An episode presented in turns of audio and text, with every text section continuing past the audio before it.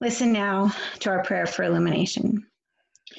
Guide us, O God, by your word and Holy Spirit, that in your light we may see light, in your truth find freedom, and in your will discover peace. Through Christ our Lord.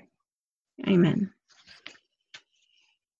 Today's first scripture reading is Psalm 104, 24 through 35. O Lord, how manifold are your works!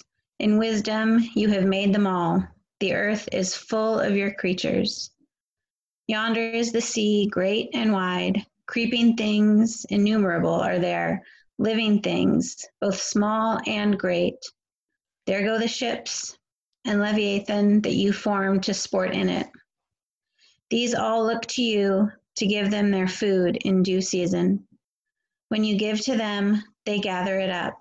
When you open your hand, they are filled with good things. When you hide your face, they are dismayed. When you take away their breath, they die and return to their dust.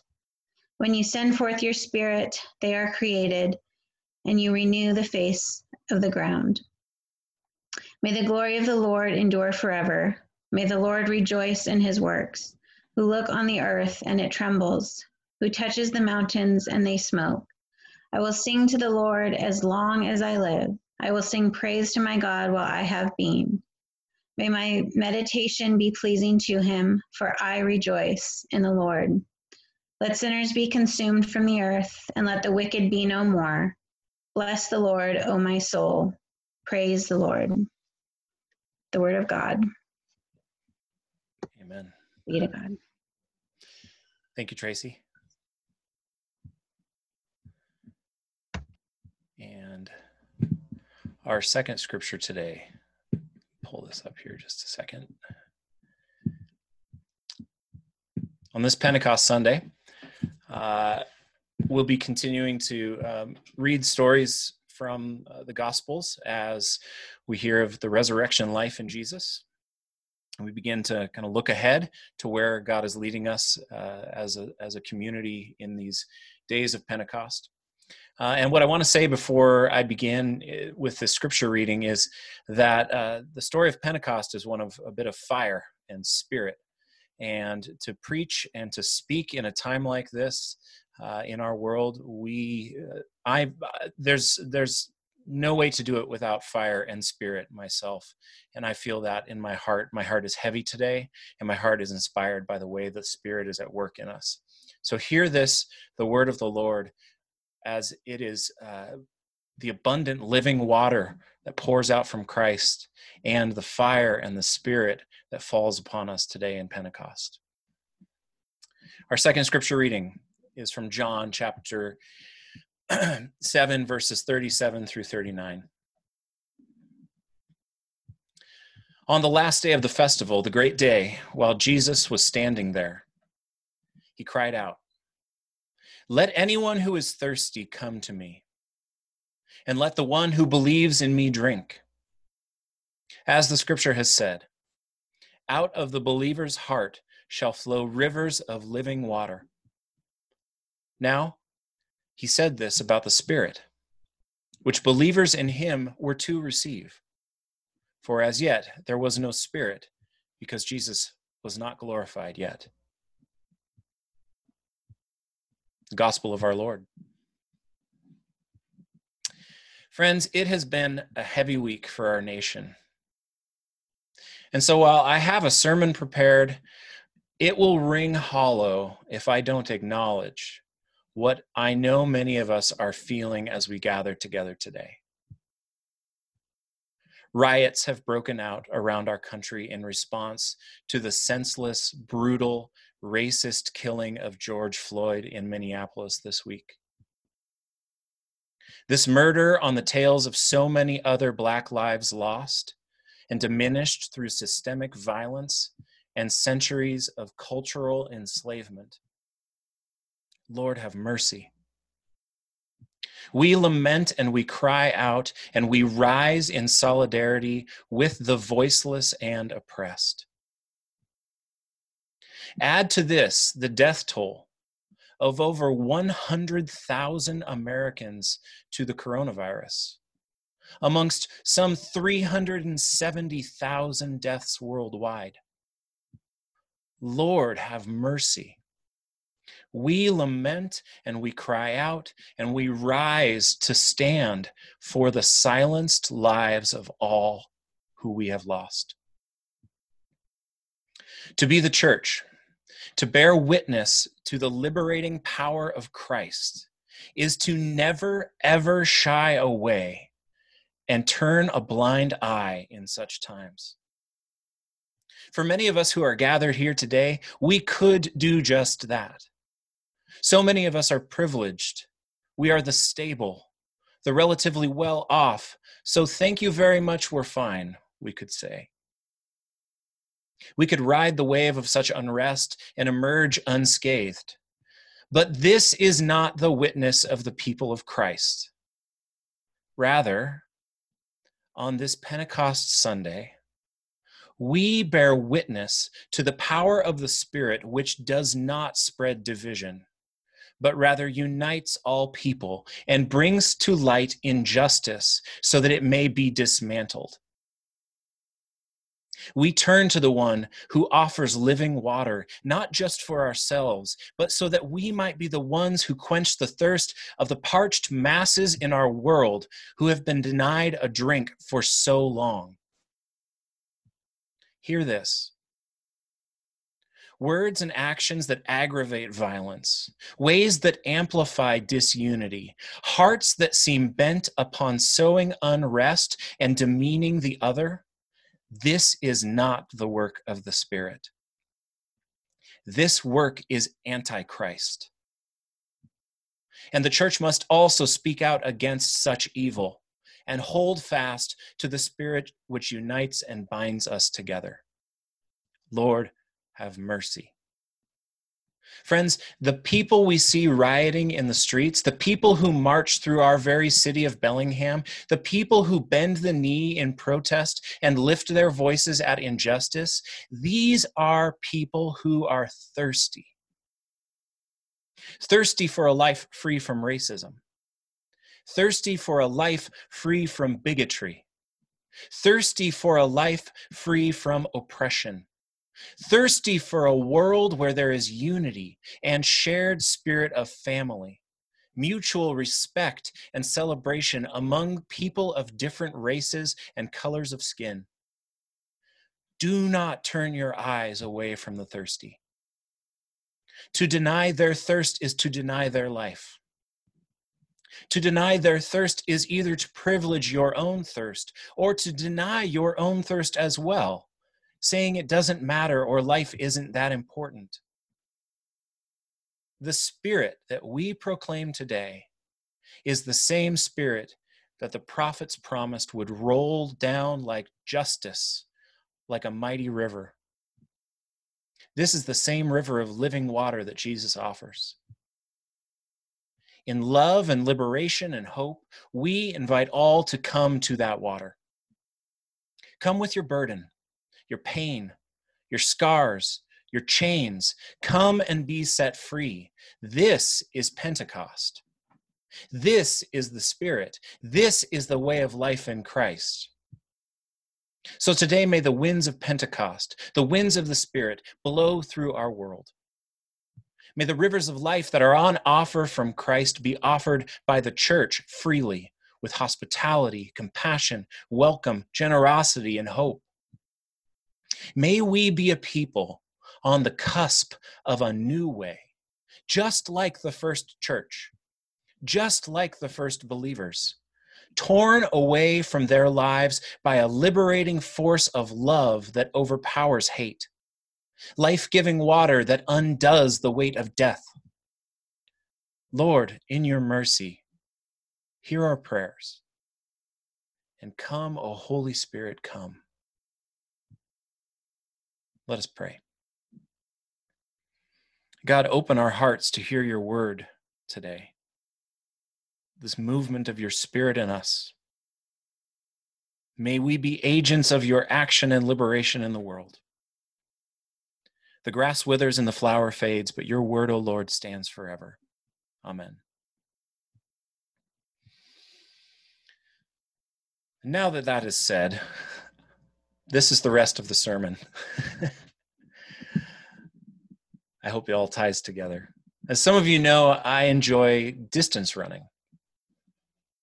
I like it when I have a chance to go out on a trail and run for a couple hours and climb and twist and turn and discover new de- destinations all over Whatcom County. A couple of months back, I went out with no destination in mind, and I got myself a little bit lost in the Chuckanut Mountains. Thankfully, fellow trail hikers pointed me in the right direction and I made it home safely. And one of the things that you really notice when you're out on the trail or a distance run is how thirsty you get. When you run races, there are typically water stations every few miles where you can hydrate and refuel. But when you're training and you're out there on your own, either bringing water is key or not going too far.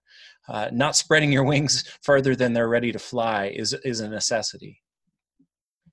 And after a run like this, where I got a little bit lost, I bought one of the best tools in a distance runner's arsenal a hydration pack.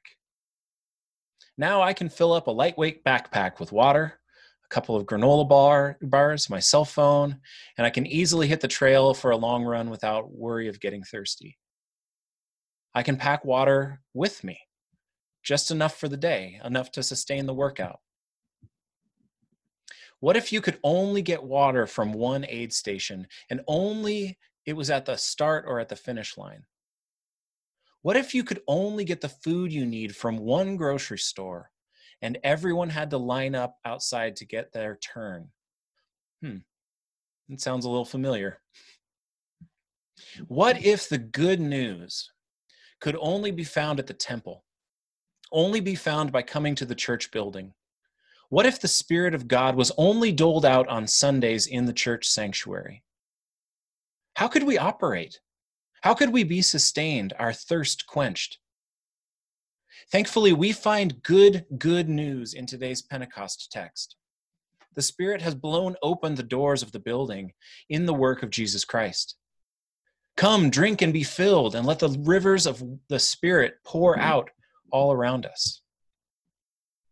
This text uh, is situated in the Festival of Tabernacles, where we find Jesus reading from, uh, where we find this reading from John. And the festival was initiated as a harvest celebration.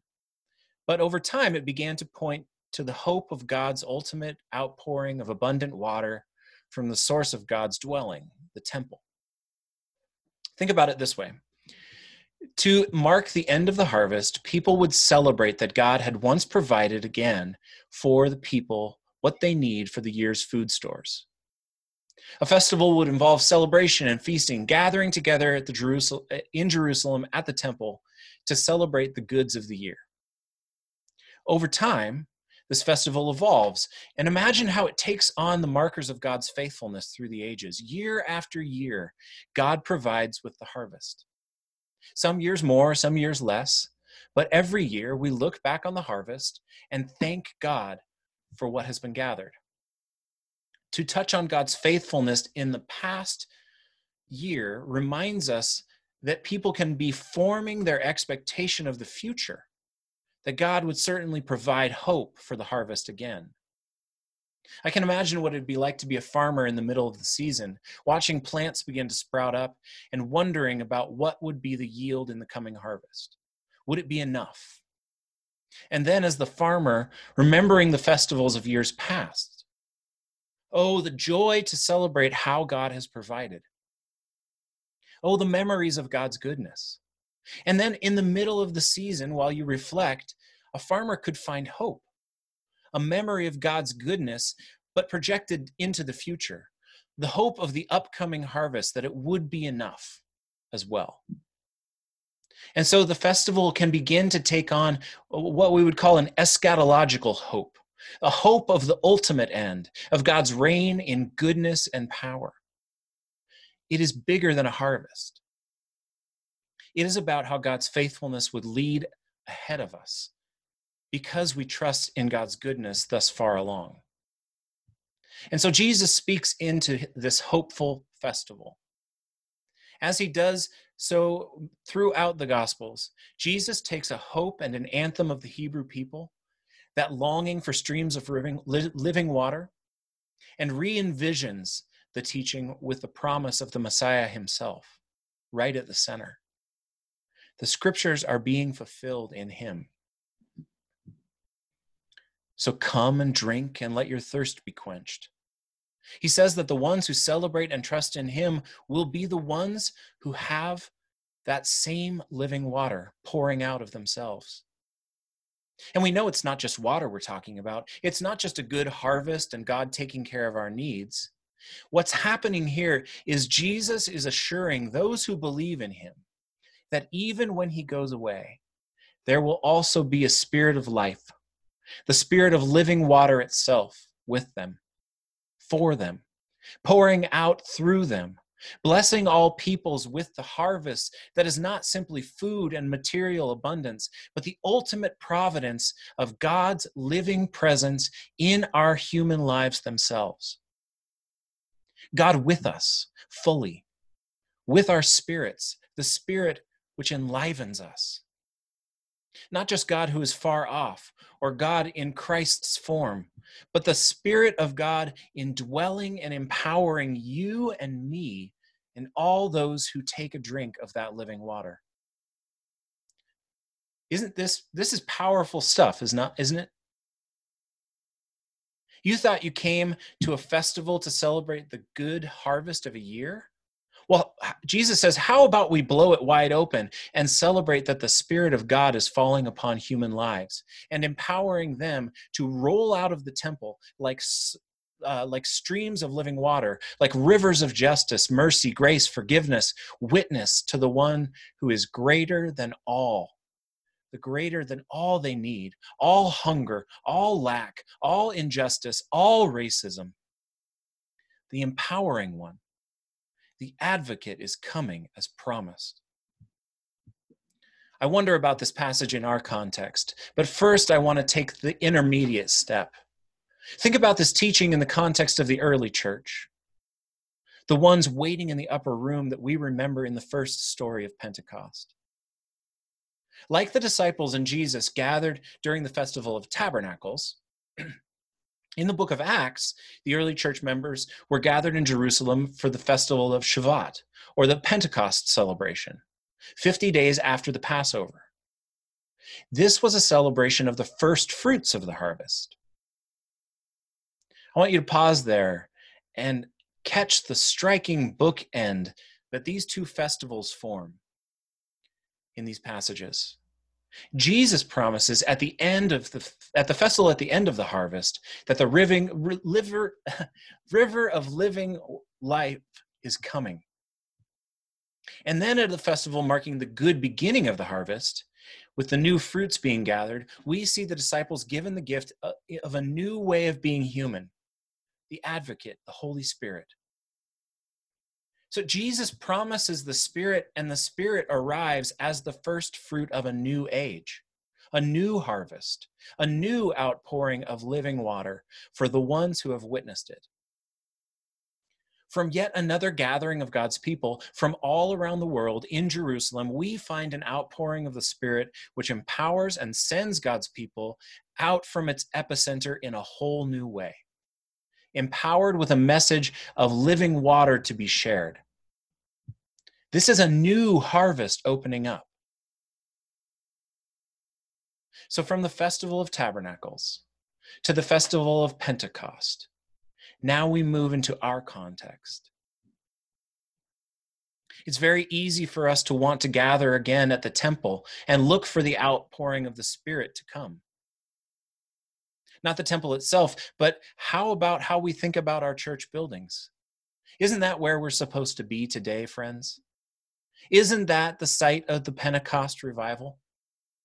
Isn't it supposed to occur there and then send us out? Well, we can't do that today. And so are we just sunk?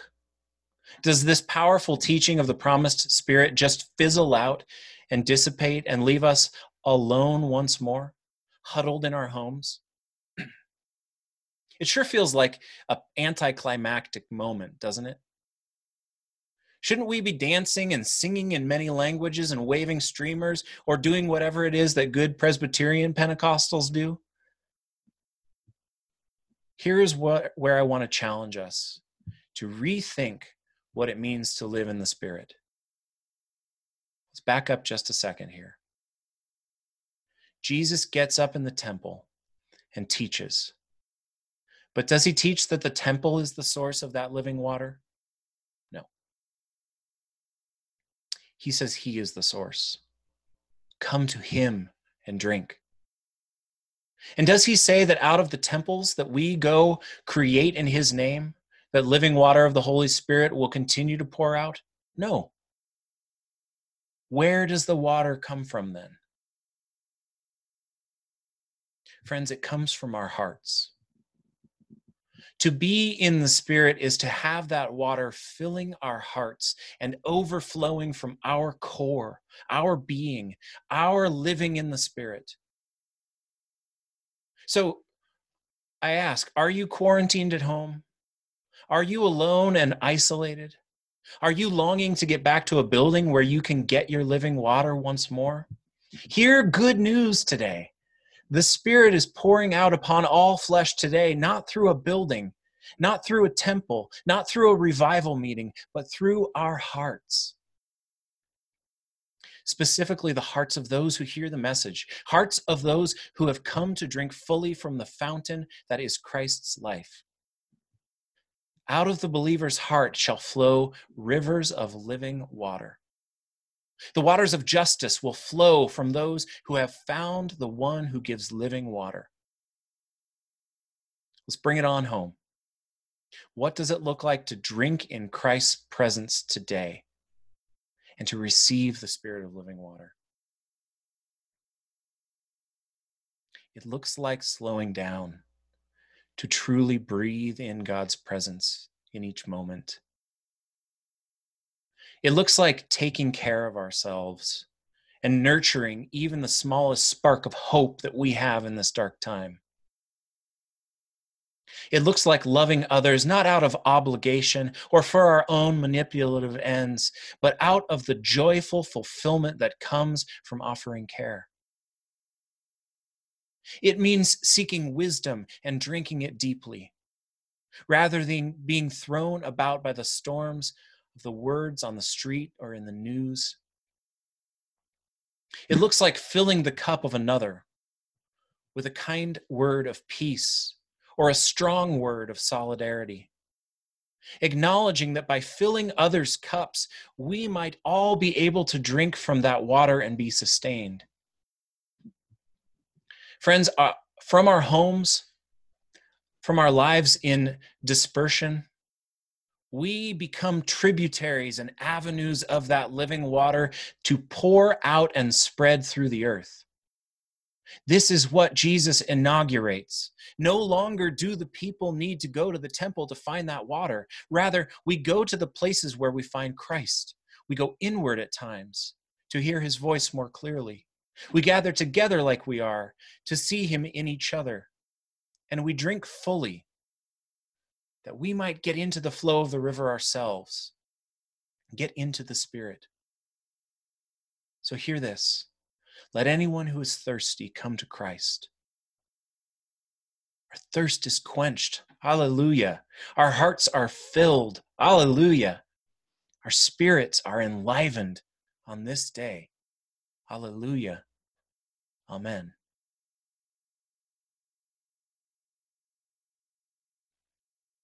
Amen.